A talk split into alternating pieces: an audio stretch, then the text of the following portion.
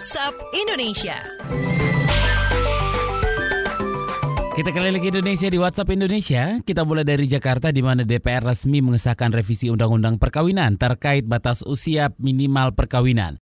Selengkapnya kita simak reporter KBR ada Heru Haitami. Ya selamat pagi. DPR RI akhirnya dalam rapat paripurna Senin kemarin mengesahkan revisi Undang-Undang Nomor 1 Tahun 1974 tentang perkawinan menjadi undang-undang di mana salah satu pasal yang direvisi adalah batasan usia menikah bagi laki-laki dan perempuan yaitu 19 tahun. Menyambut pengesahan ini, Menteri Pemberdayaan Perempuan dan Perlindungan Anak Yohana Yembise memastikan pengesahan revisi Undang-Undang Perkawinan akan mengurangi jumlah pernikahan dini. Selain itu, Yohana juga mengklaim memastikan pemberian keringanan izin perkawinan akan lebih diperketat sehingga permintaan menikah di bawah usia akan ditekan. Ia menegaskan pemerintah akan mengawasi secara berkala penerapan aturan setelah undang-undang ini resmi disahkan. Demikian saya Heretami melaporkan.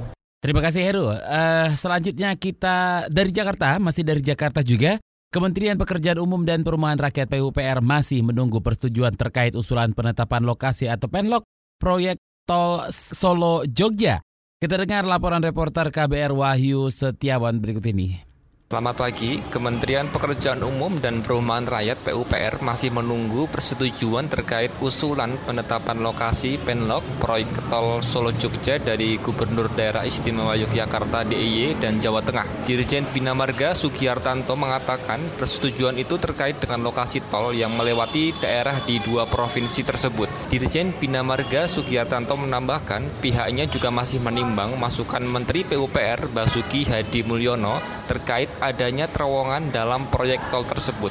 Pembuatan terowongan diharapkan bisa meminimalisir dampak kerusakan lingkungan akibat pembukaan lahan. Kementeriannya masih mematangkan desain jalan tol sebelum masuk proses lelang. Yang merinci, tol Solo Jogja nantinya akan melewati beberapa daerah seperti Bawen, Purworejo, Prambanan, hingga Kulon Progo. Demikian, Wahyu Setiawan melaporkan untuk KPR. Terima kasih Wahyu. Terakhir kita ke Banyuwangi di mana Pemkap sediakan mobil listrik di Alas Purwo. Selengkapnya dilaporkan kontributor KBR Hermawan. Selamat pagi. Selamat pagi. Pemerintah Kabupaten Banyuwangi, Jawa Timur menyediakan mobil dan motor listrik di Taman Nasional Alas Purwo. Kendaraan listrik ini diperuntukkan untuk wisatawan yang berkunjung ke hutan yang masuk dalam cagar biosfer dunia itu. Bupati Banyuwangi Abdullah Zuar Anas mengatakan untuk tahap awal pemerintah telah menyediakan motor listrik. Kendaraan itu ditempatkan di pos pancur 7 km dari pantai Pelengkung. Motor listrik diperuntukkan untuk wisatawan yang hendak berwisata di kawasan Alas Purwo. Menurutnya dengan adanya kendaraan listrik ini, seluruh wisatawan yang berkunjung ke Taman Nasional Alas Purwo tidak diperbolehkan menggunakan kendaraan yang berbahan bakar minyak. Hal itu untuk mengurangi polusi udara di kawasan tersebut yang disebabkan banyaknya kendaraan yang masuk. Bupati Banyuwangi Abdullah Azwar Anas menambahkan, selain motor listrik ditargetkan hingga akhir tahun 2019,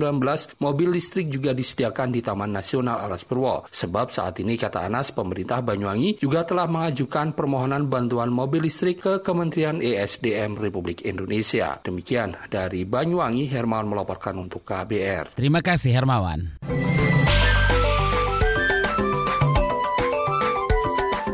WhatsApp Indonesia.